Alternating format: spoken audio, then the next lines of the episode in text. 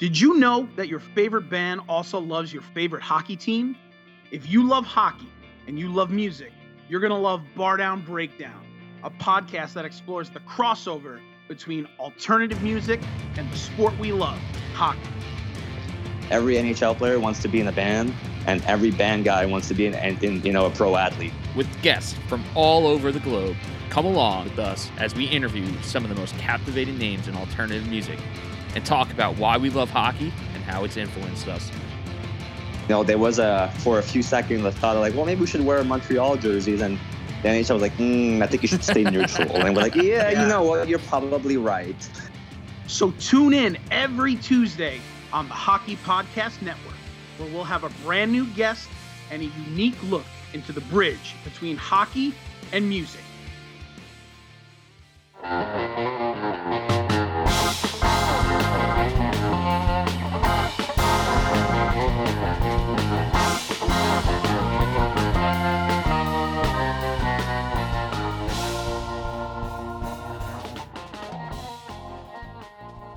Welcome, everybody, to episode 29 of the Tell It Abs It Is podcast on the Hockey Podcast Network, and brought to you, as always, by DraftKings Sportsbook. The tournament is in full swing, and the action has not disappointed. This year's college basketball tournament has been chock full of upsets, including some of the big ones like Oral Roberts knocking off Ohio State, North Texas knocking off Purdue, Abilene Christian knocking off Texas. And if I can make a safe bet, your bracket is probably busted. But that's no worries. DraftKings Sportsbook, America's top-rated sportsbook app, is putting new customers in the center of the action. Bet $1 on any tournament game, and if your team wins, you win $100. It's that simple. If you're like me and you're looking at your bracket with disgust, this is a great way to get back in your own good graces with 100-1 odds on any tournament game for new customers. Pick any college basketball team that's still in the hunt for your shot at winning $100. All it takes is a $1 bet and that team winning their next game for you to cash in. There's no better way to put your college basketball knowledge to the test than to put your money where your mouth is with DraftKings Sportsbook. But if college basketball is not for you, there is no need to worry. DraftKings Sportsbook has 100-1 odds on select fighters for this weekend's UFC 260. And if UFC's not for you as well, that's still no worry, because DraftKings has daily odds for any and all hockey action as we get down to the nitty-gritty at the halfway point of the season. DraftKings is safe, secure, and reliable, so you can deposit and withdraw your funds at your convenience. Download the top-rated DraftKings Sportsbook app now and use promo code THPN when you sign up to turn $1 into $100 if the basketball team of your choosing pulls off the win. That's code THPN to turn $1 into $100 for a limited time only at DraftKings Sportsbook. So we've got a packed episode for this one. There is a lot to talk about. A lot has happened in the last few days. Most namely, the Avalanche have played two games against the Arizona Coyotes, winning one 5-1 in a pretty dominant performance. Another great game from Philip Grubauer. I mean, they weren't the Minnesota level. They weren't playing that well. The game was basically 3-1. Donskoy gets an empty netter, and then another one with the goalie in the net with like 7 seconds left to push it to 5-1 and make it look a little worse than it was. But again, pretty dominant performance. And then the second game is a 4-4 tie that the Coyotes got a tiebreaker for in my favorite thing, and the thing that I have held back talking about on this show for so long because I have been waiting for it to finally happen to the Avalanche. And we went more than half the season without it occurring, and that is the shootout. Yes, this game was the first game of the season for the Avalanche to go to a shootout.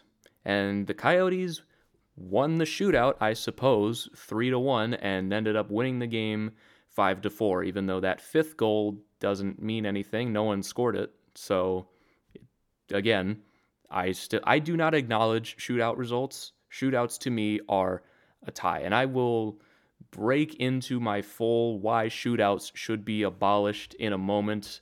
Just briefly cover the rest of the game and go in more into detail afterwards, but game ends 5-4 in a shootout. Jonas Johansson makes his first start for the Avalanche, and we'll talk about him later as well. He finishes with an 875, did not play very well whatsoever, and did not really give the Avalanche much of a chance to win this in regulation, but ultimately I don't think he was unbearably bad, and he made some saves, but again, I'll dig more into that later. The top line was outstanding tonight. Mikko Rantanen is red hot right now. He is now third in the Rocket Richard race, and I believe only 2 goals behind McDavid and Matthews for that top spot in the entire league when it comes to goal scoring. And man, imagine if you put Rantanen in that North Division where defense is a choice, apparently. And the Avalanche blow a 4-2 lead in the third period. They looked like they were going to close this game out after they went up 4-2 in the third period. Then just, again, we'll lump this into the Jonas Johansson discussion later. They blow the 2-goal lead again, very reminiscent of the Ducks game from a few weeks ago. The Avalanche did play well in this game. Again, I'm not very concerned about the loss, especially as I'll get into in a second. I don't consider it a loss at all because it's not. But this game was fun. It was honestly one of the more fun games of the season. There was a lot to watch. I mean, the Coyotes are not an exciting team to watch whatsoever. It takes the Avalanche having to play them to even feel a pulse when watching a Coyotes game. But they do score on their first shot, the Coyotes do, and they're up 2-0 in the first. The Avalanche battle back to tie it, and Avalanche rattle off 2 more and blow the 2-goal lead in the third period. Goes to overtime, a very, very entertaining overtime. Another reason I'm not happy about a shootout by any means, but this was a dominant performance from the top line. Landeskog with the first goal, Rantanen with the second goal, and then MacKinnon getting on the board with his 10th of the season and 200th goal of his career with 11 seconds left in the second period. And then Ryan Graves takes a shot from the point that he couldn't really tell anyone got a piece of, but it looked like it just hit like the middle of Nichushkin's stick, and ultimately it's his goal, 4-2. With 15 minutes left, and then just 3 minutes later, the Coyotes have the game tied at 4 from Lawson Crouse and Phil Kessel. And I'll lump those 2 goals into the Jonas Johansson discussion. Overtime's very entertaining. The Avalanche, they get a power play in the overtime. Adin Hill, the Coyotes goalie in this game, their third-string goalie, another thing we'll bring up later, Coyotes on their third-string goalie outdueling our basically fourth goalie right now. Adin Hill stacking the pads with an outstanding save on the Avalanche's power play in overtime on Cale Makar. And, I mean, even Jonas Johansson making some solid saves in the overtime as well to keep the Coyotes off the board at 3-on-3. And the penalty ends with basically a minute to go in the overtime period, and it's 4-on-4 for the final minute, and then it's just over. Yeah, it just ends. And it goes to a shootout, and at that point I stopped caring, because shootouts are not a proper way to determine the winner of a hockey game. Here we go. Here's the rant. I have been saving this one all season. I have specifically waited for the Avalanche to finally have a game that finished in a shootout. This was the only time I ever, even a little bit deep down, wanted a shootout, just so I could rant about how terrible these things are. And before we start, this is not coming from the fact that the Avalanche lost the shootout. I would be having the same rant if they won the shootout, because I straight up do not care who wins or loses in a shootout. It does not, to me, determine the winner of a game. It does not prove to me who the better team was that night. It proves to me, okay, well, they scored, they got the best of 3 on a breakaway challenge, the skills competition. That does not mean they were the better team tonight and deserved to walk out with 2 points. They did not fairly score more goals than the other team. They didn't score more goals than the other team. Shootout goals don't count at all. They're not a stat. They only matter in shootouts. They don't matter for anything else outside of that. You only see shootout stats in shootouts. They don't count as goals. There's no assists. They don't count as saves for the goalie. They don't mean anything Why are these even here? Why do we do these? Like, to finish games, to finish specifically 3-on-3 overtime after 5 minutes and go to a shootout is, to me, one of the most baffling things I've ever seen in sports. Why are these here? You don't see basketball after the first overtime break out the basketball racks and break into a three-point competition. You don't see baseball after one extra inning just start a home run derby. Like in football, I mean, football's not great because they actually tie, but at least they're honest about it. At least they're honest that the game was a tie and they don't bring out the kickers for a field goal kicking competition, and then say the team that made the most field goals is the winner of the game. At least they're honest and say the game was a tie when it was a tie. In the NHL, the second the first overtime period ends, in my mind, the game is a tie. It should be a tie. Both teams should just get 1 point and walk out of there. I don't like ties, and I don't think ties should ever be a thing they should implement. But what they should do is get rid of the shootout entirely. There is no reason for these to exist whatsoever. Just have a longer overtime. I mean, what percentage of 5-on-5 overtime, if you just extended it 5 more minutes, how many of those would actually get past the 10-minute mark? It would have to take some outstanding goaltending to keep every single shot out at 3-on-3 overtime. Eventually, one is going to go in. I mean, if you had a 20-minute 3-on-3 overtime, how many of those a season would actually go the full distance? Honestly, maybe one. Maybe one. How many of those would even go past the 10-minute mark? I think you're barely reaching into the double digits, maybe 10. Out of the thousands of games we play in a season. And it's just much more entertaining. And it's, if a team scores in overtime, then they deserved to win the game. But a shootout is just, it's a crapshoot. It's a coin flip. It's a breakaway challenge. You see it in the All-Star competition.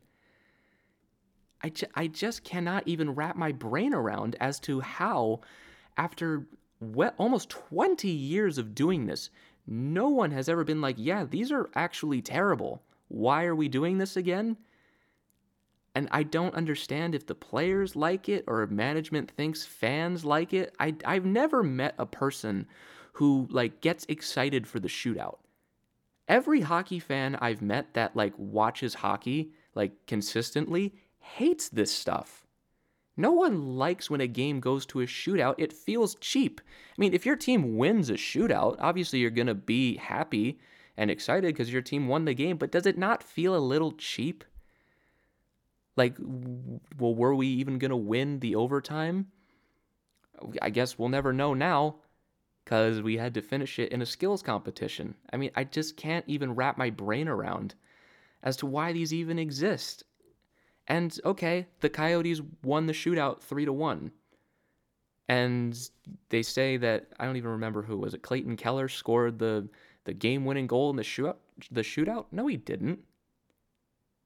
There was no goal scored. Yeah, he scored the deciding goal. They call it a game-winning goal. Implies that he scored a goal. According to his stats, no, he didn't. No, he absolutely did not. Shootout stats do not show up in official stats whatsoever. If you score a goal in overtime, that shows up on your stats. Shootout goals don't. And the argument I've heard before is like, oh, well, soccer does it with penalty kicks. Yeah, that sucks too. Just because soccer does it doesn't mean it's a good thing. And most people in soccer hate them. I mean, in soccer, it's a lot harder to score a goal than it is in hockey, and you rarely see goals at all, and I guess you need at some point to end the game. So at least in that sense, it makes even just a little bit of sense. Like, the games would go on sometimes forever in soccer.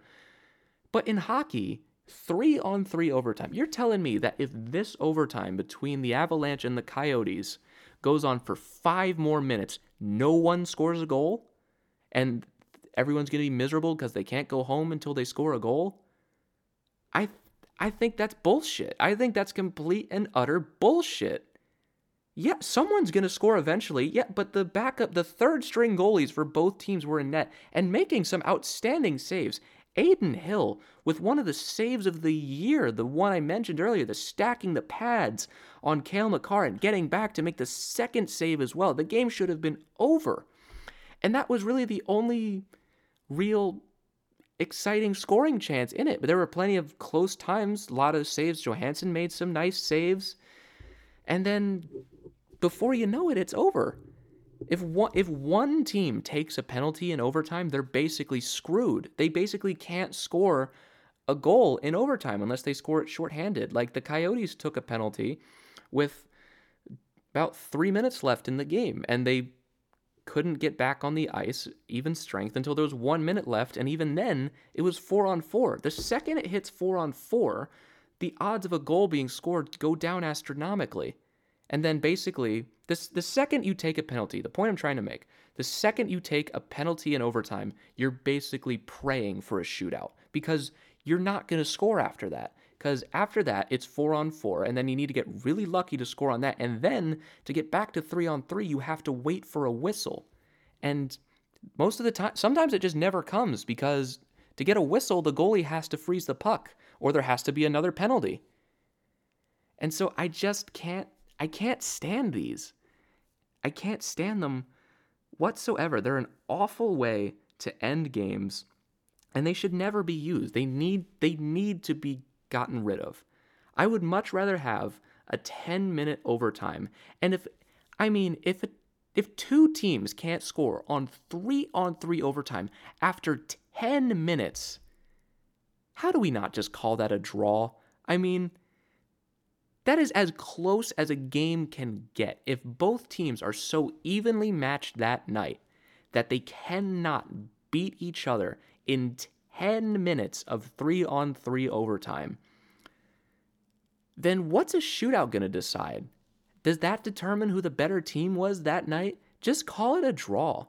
I mean, I'm not crazy about ties, but it makes more sense than just I guess we're having a random skills competition tiebreaker, or just continue it until someone scores and have 10-minute breaks in between, 10 minutes of 3-on-3 and then 10 minutes of another.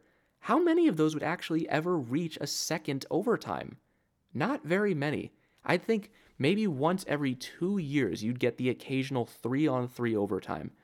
And, coaches would have to think and use strategy. Do I want to put my bottom six guys out in 3-on-3 overtime and risk them getting caught out on the ice against the other team's best? Nope. Now, after 5 minutes, we just got to go to a shootout and be like, all right, Clayton Keller, go out and deke the goalie. And it's stupid when they do it in World Juniors and the Olympics. It's stupid in all across the board in all forms of hockey. There's no reason for it to exist other than just it's what people are used to. That's the only reason it's still here. It's just what we're used to. We're used to shootouts, and there'd be outcry, I guess, from some people about getting rid of them. You probably hear an earful from the Players Association.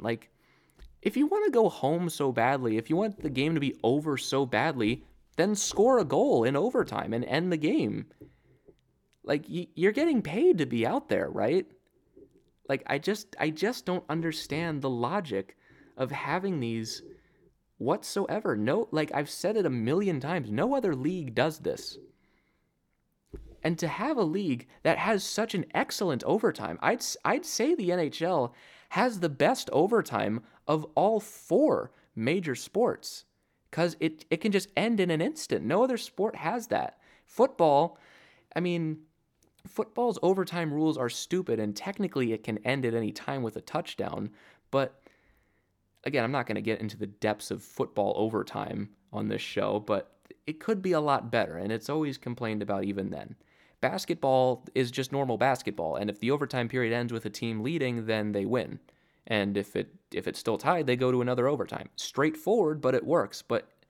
And in baseball, obviously, extra innings. It just works the same as any other inning. In hockey, if a goal is scored, the game's over. That explosion, that buildup, that roller coaster of emotions, like, oh my God, there's a breakaway for the other team. Our goalie made a save. Now we have a breakaway, and then we can win. And then they do, and the place goes nuts. Like, there's nothing else like that in American sports. And then to just take that away for something as anticlimactic as the shootout, it's I can't wrap my brain around it. Every single time I'm watching a game that goes to a shootout. And luckily the Avalanche, I've been able to avoid it for most of the season, but I watch a lot of other hockey, and I've watched a lot of great games, a lot of great overtimes between evenly matched teams just get randomly decided in a shootout. And even the team that like deserves to win on most nights, they just, the other goalie made a few stops in a shootout, or someone hit the post. Like, okay. Like, I just don't acknowledge the results. I feel like the Avalanche tied the Coyotes last night 4-4, and that feels like a proper result.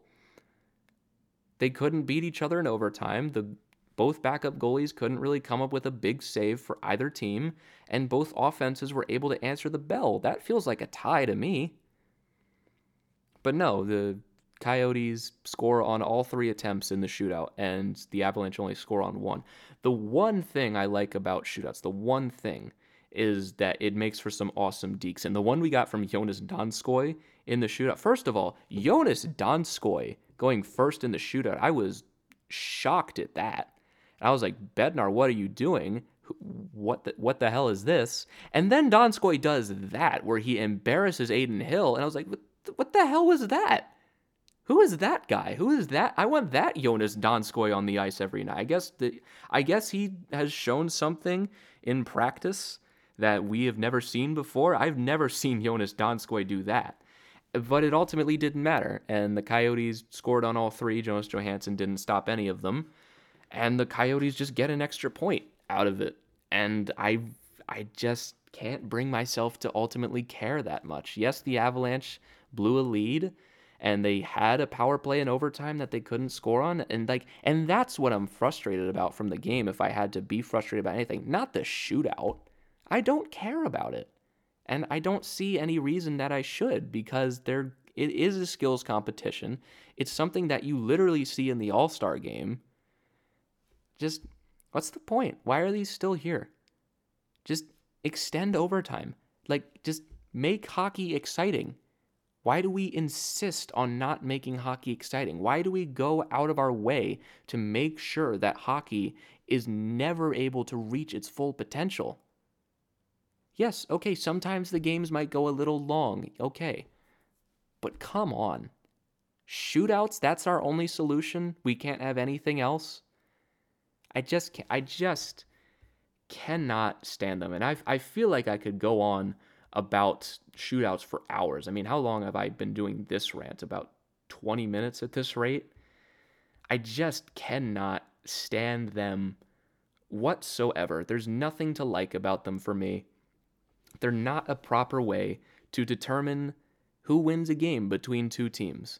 And maybe when the Avalanche eventually have another shootout, because the veil has been broken and the demon has been unleashed, so maybe they're about to have a whole stretch of shootouts, and maybe I'll get to talk about this a lot more, which I hope not. I hope I never have to talk about another shootout again, because I don't care.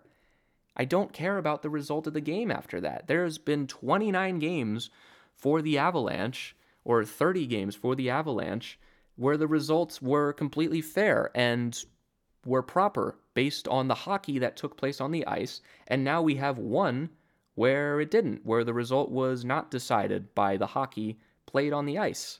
It was decided in a skills competition. So that's the last I have to say about a shootout for now. Until there's another shootout again, I will not have this rant. I have been specifically saving this for until a shootout occurred for the Avalanche, because I knew that I would rant about it, and I didn't want to waste time on here before that, because I knew the second that one happened, I'd be able to get at least most of it out. I mean, I'm not kidding when I say I could go on about shootouts for hours. I cannot stand these things. They are number one on the list of things that I can't stand about hockey. Number one. As a matter of fact, number two, I'm actually going to get to later in this show. I mean, if you've been listening from the start, I don't think I've really gotten to things in hockey that make me tick. At least not yet. And in this episode, we're getting to two. But I'm not going to get to that yet because I think I'll save it for one rant at a time. I'll get to that later once I talk about Jonas Johansson and just the overall game itself, you know, because that's what happened, the game, not the shootout. The shootout was like 5 minutes. I should probably talk about the other 65 minutes of it at some point. But moving on now from the shootout, Jonas Johansson, who the Avalanche acquired in a trade with the Buffalo Sabres for a 6th-round pick, makes his first start with the team and immediately lets in the first shot he faces, a shot from the point from Jacob Chikrin, and just beats him clean, doesn't hit anybody on the way. And then, as fate would have it, the next shot goes in as well. So the first two shots he faces in an Avalanche uniform go in the net. Now, to be fair, the second goal that he allowed was the defense's fault. The guy was wide open across the crease, and I'd say probably at least 80% of the time, the goalie is going to have a hard time making that save. Maybe Grubauer makes that save just because Grubauer is that good, but you can't expect Jonas Johansson to make that save. He's just not that kind of goalie. Then he holds the fort for a little while, to be fair. He does not let in another goal for a little bit. And the next goal comes from Lawson Crouse on a goal that he had a wide open net for and could have been better defense, but he really took his time getting back into position. And then the Phil Kessel one is just a mixture of both the goaltending and the defense. Phil Kessel has a breakaway, and that is obviously never what you want to give up as defense. But Johansson stops it. He stops the breakaway, and then the puck is loose around his crease, and then it kind of gets pushed to the side of the net, and people are just whacking away at it. It's Kessel and Clayton Keller down there for Arizona, and no one really does anything about it. And then Kessel just kind of slides the puck to the net, and for some reason Johansson lifted his leg off of the post, which I'm not 100% sure what you're doing there, and the puck just slides right under him. Not a good goal to give up whatsoever, and not a good sequence for the defense at all. I mean, we do not play good defense in front of our backup goalies. It's really quite bizarre, actually. In most instances, you see teams not playing great defense in front of their goalie that's really good, and then playing much tighter defense in front of their backup goalie that they don't trust as much. It is the complete opposite for the Avalanche this season. And we've talked a lot about Hunter Miska in the past. Hunter Miska has been left with some shitty defense at points. I mean, a lot of the time. And he never came up with the big save, and then he never made the saves on the easy shots, so you don't give him a break on those.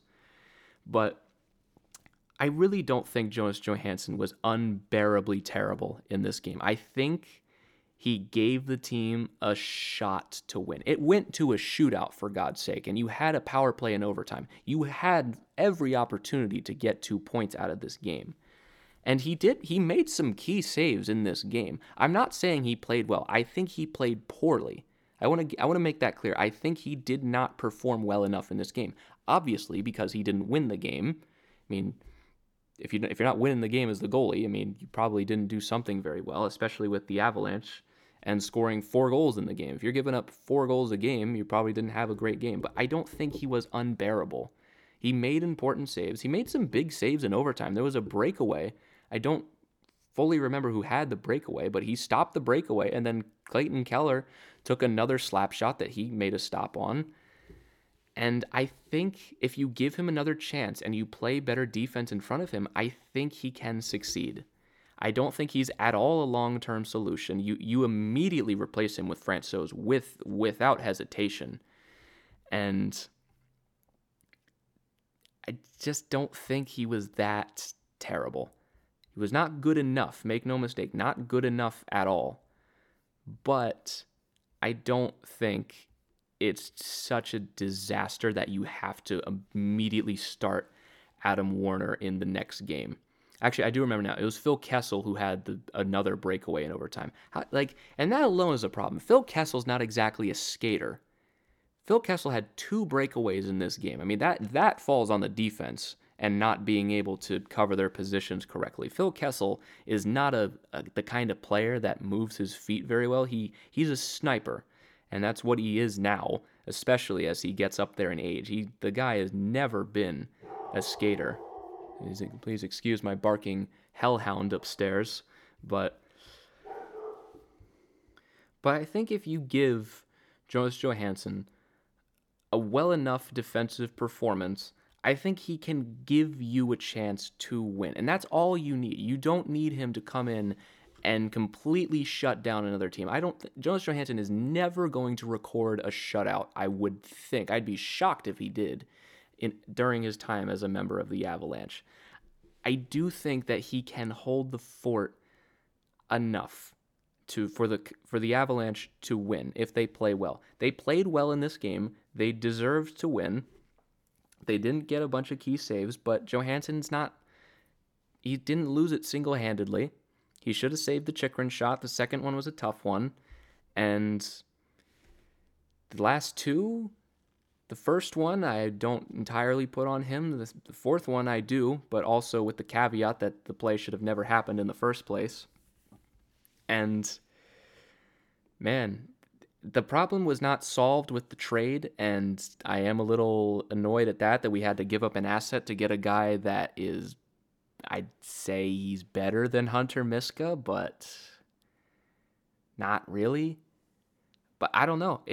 The organization knows better than we do when Pavel Francouz is coming back. And I mean, the thing is that Jonas Johansson, as we talked about when they made the trade, he did not have a ringing endorsement the second this trade was announced or even talked about. I mean, I can't remember the guy's name off the top of my head, the Buffalo guy who made this tweet, but he said Jonas Johansson is the worst goalie he's seen in 19 years of covering the Sabres. And the general question is just, what do the Avalanche see in this guy that they think he's going to be better than Hunter Miska? And he has terrible career numbers. He's won one game as a goaltender, and his career save percentage before this game was an .884. But even then, I think this Avalanche team is good enough and has a very, very good defense to the point that if they play better in front of him, better defense, less breakaways, and no quality scoring chances like that second goal, then I think they will actually be okay in this. I know everyone's panicking because, oh my God, we have Hunter Miska 2.0. I don't think that's the case. Obviously, Philip Grubauer is going to play the next stretch of games. He's going to play both games against Vegas at minimum, and at least one of the Ducks and Coyotes games coming up at the end of the month after the Vegas series. I mean, I wouldn't be surprised if he got the Ducks game, to be honest, and Grubauer gets the Coyotes game after they play Vegas, or maybe he doesn't at all because the Avalanche have a back-to-back against St. Louis immediately following that. I don't know, it's tough. Do you want to play Philip Grubauer all four of those games? Honestly, I wouldn't be disappointed if he did, because you're giving yourself a very solid chance to win those games, and you put Johansson in for one of the games against the Blues, but you're going to have to play your backup goalie at some point. You can't just run Grubauer into the ground. And I wouldn't be shocked if Johansson comes in for one of the games against either the Ducks or the Coyotes next week on home ice, to at least just give Grubauer a little bit of a rest, because there's going to be the back-to-back against St. Louis. Johansson's going to get one of those games, and then you have your last two games against Minnesota immediately after that. So there's just not really going to be any rest for Grubauer if you don't play Johansson in at least one of those games.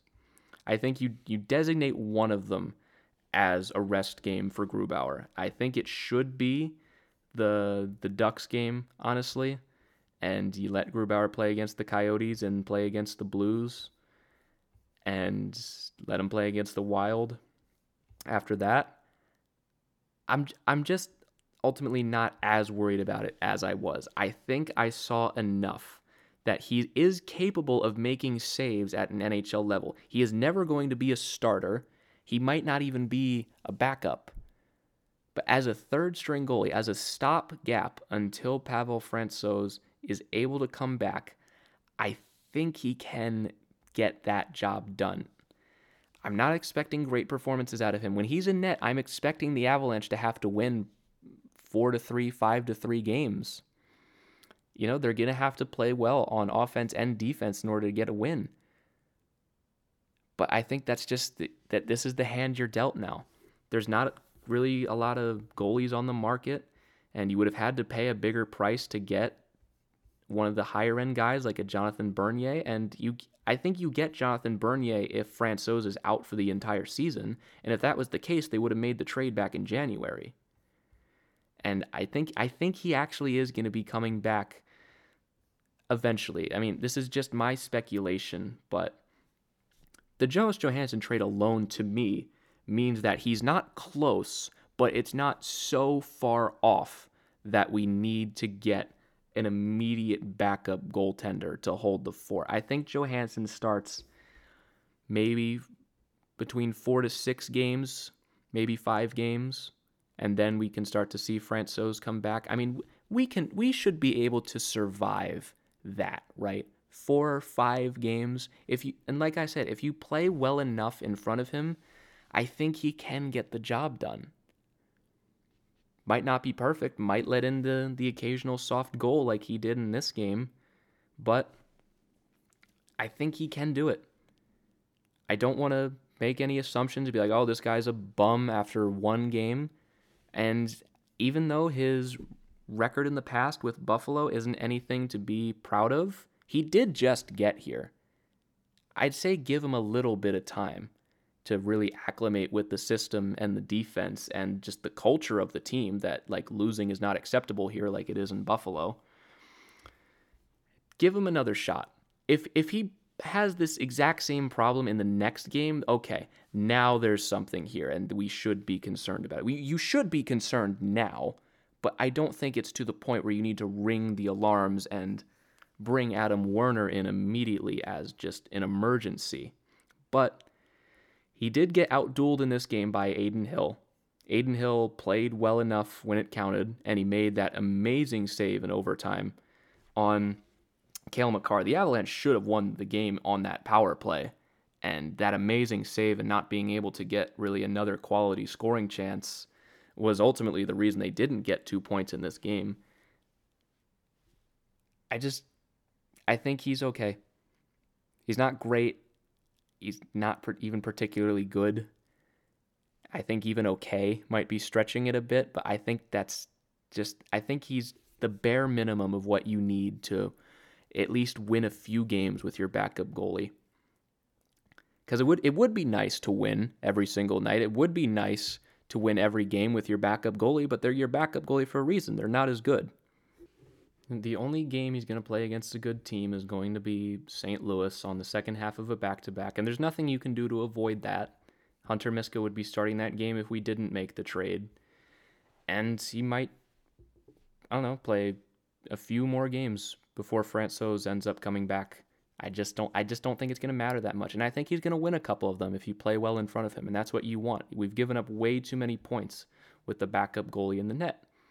And if he just wins 3 of those games, I think we can call it even a marginal success. I mean, it'd be great for him to win all of them, but I'm just being realistic, and I don't think that's going to happen. But all in all, in the game, the Avalanche played well. They didn't play perfectly. They didn't play the perfect game that they played against Minnesota last week, where they completely shut them down and embarrassed them. They ended up giving up 31 shots to Arizona, which I found to be a little disturbing.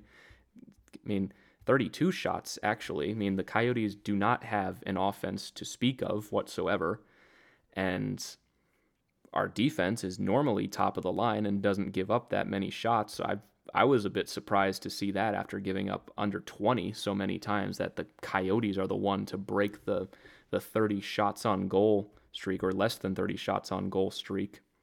You know, they didn't play perfectly. Second half of a back-to-back, you know what, whatever.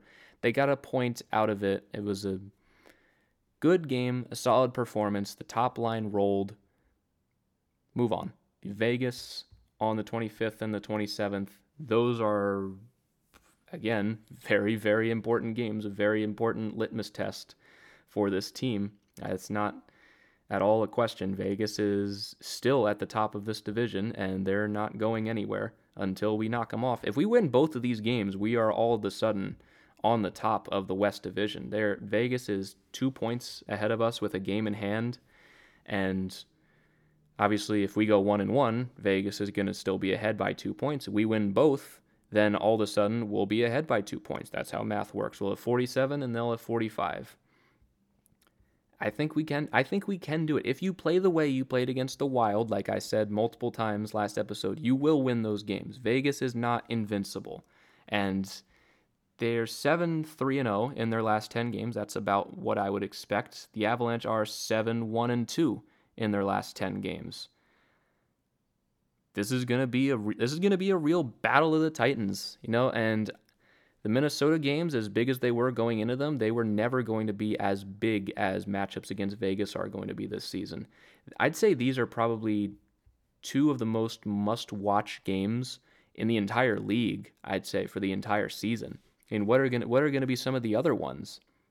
These are two of the best teams in the league facing off against each other. I mean, you look around the league, what would the other ones be? Tampa Bay, Carolina? Even then, that's nothing to really jump out of your seat for. I'm just looking at like the top teams in the league that happen to play in the same division. Washington, New York, even there's playoff history there. I don't think anyone's jumping up and down to watch the Islanders play, though. But when it comes to the Avalanche and Vegas, those are two very exciting teams at the top of their games right now in wide open Stanley Cup windows. It's some of the best hockey I think you'll see all season. And there's something budding there with them. I wouldn't go as far to call them rivals, but I don't think they think that fondly of each other. And I think they know that if they're going to win a Stanley Cup this season, either one, they're going to have to go through each other in the playoffs. Barring a big upset in the first round, I think, like I said, I think we know the four teams in the West. It's going to be Colorado, Vegas, and St. Louis and Minnesota. I'd be shocked if one of the other four teams in the division got in just because of how well all these teams are playing this season. I mean, you can say maybe Minnesota or St. Louis isn't perfect, but I'd be very surprised if they didn't make it in. But Colorado and Vegas, barring a first-round upset, they're going to have to go through each other in the playoffs in order to get to a Stanley Cup and just even get to the Final Four. And I don't think that they're going to take it easy on each other at all in these two games. And I think the Avalanche can win. And I think it would send a big message to the league if they can win. I know it's on their home ice, and it'd be more impressive to win on the road, but who cares? There's no fans in the stands. It doesn't really make a difference. It'd be a big message to win both of these games. I would accept a 1-1. I wouldn't be too disappointed about that, as long as you don't get shut out again. Like, we've only been shut out against Vegas, and Fleury has come back to earth. Just don't get shut out again, please. 2-0 is obviously ideal. 0-2 is obviously unacceptable. 1-1, I would accept it just because that's just how the series has gone so far. 1-0-1, you win one, lose one in overtime. Better, but I'd prefer to win them both. These are just going to be two outstanding games between two titans of a team, two of the Stanley Cup favorites right now, Colorado and Vegas. They've been the Stanley Cup favorites. Tampa Bay has probably taken over that spot at number one. And I'd say maybe even deservedly so, but I'd say Vegas and Colorado are 2 and 3. It's going to be an outstanding matchup between those two. I really hope we do get a playoff series between them, and I think these two games will be a perfect indication as to why that would be such an outstanding series.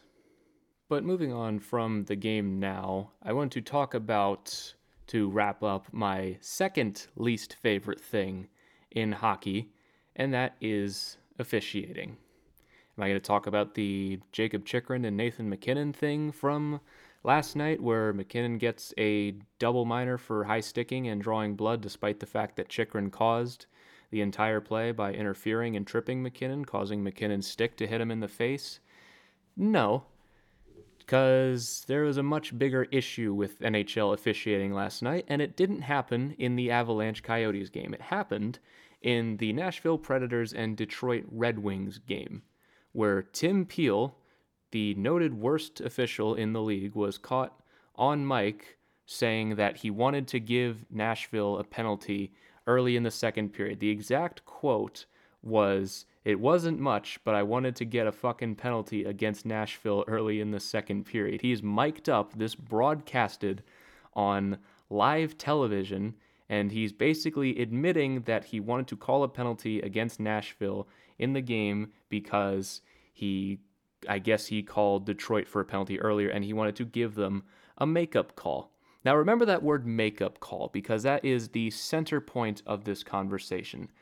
Now, we've all known that makeup calls are a thing in the NHL, and they have been a thing in the NHL for an absurdly long time. And the thing is, no one likes makeup calls. The majority of people tend to think that they're really dumb.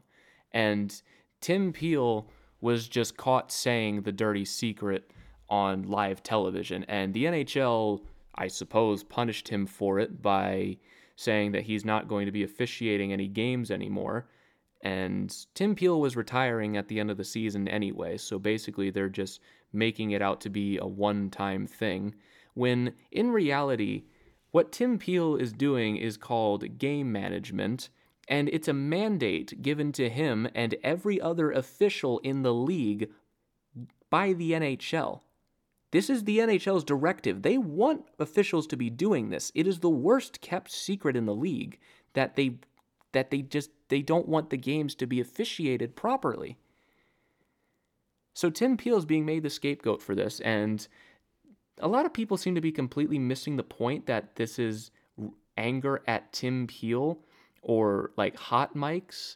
No, not at all, actually. This has to do with a much bigger problem, and that is the fact that NHL officiating is diseased to the core, that they just arbitrarily decide when the rules apply and when they don't.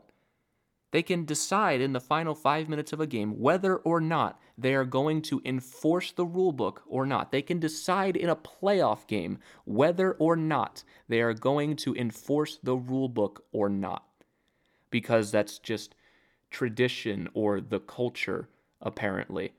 And I cannot for the life of me understand how this is even a debate.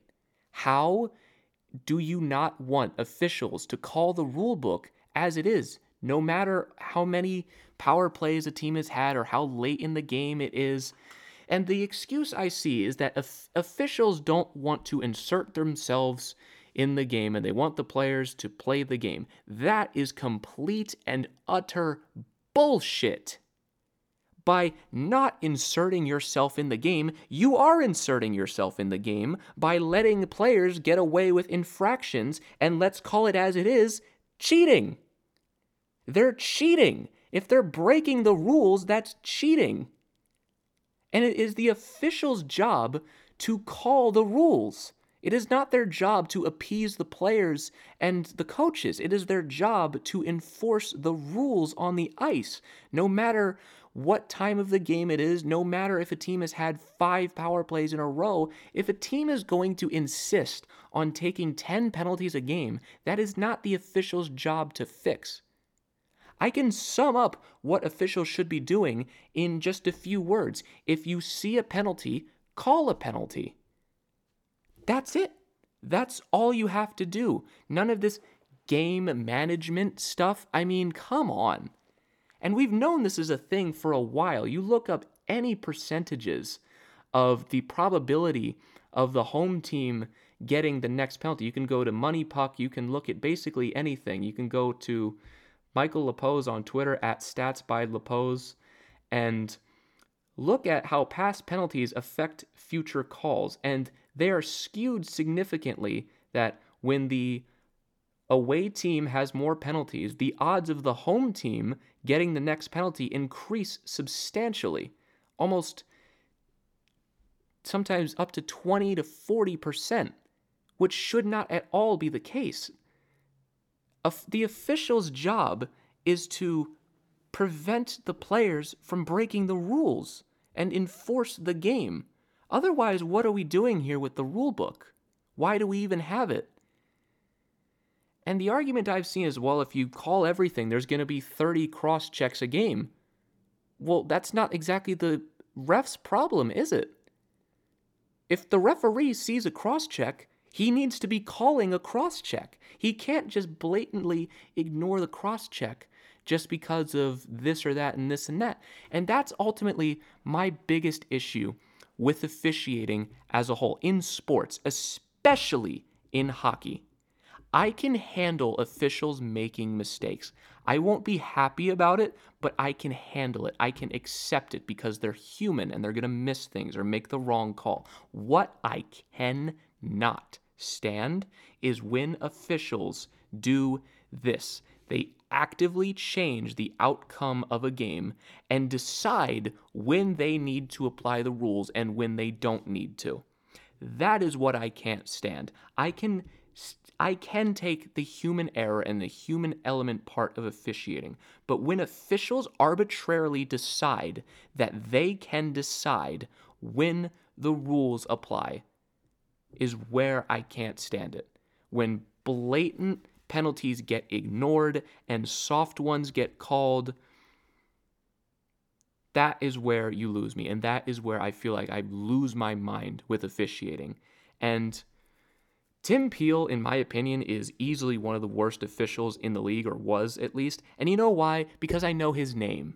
And because every time I see or hear the name Tim Peel, my immediate reaction is ugh. Because he does crap like this all the time. And the thing is, the players want them to do this. The players want them to have makeup calls and let them play down the stretch. You know why? Because the players want to cheat. They want to do that. They don't want to get penalties called on them. And the fact that we've been asking players what they think about it is ridiculous. Of course they're going to say that, well, they emphasize with the difficult like the quote from John Tavares from Luke Fox earlier today reads that John Tavares emphasizes or John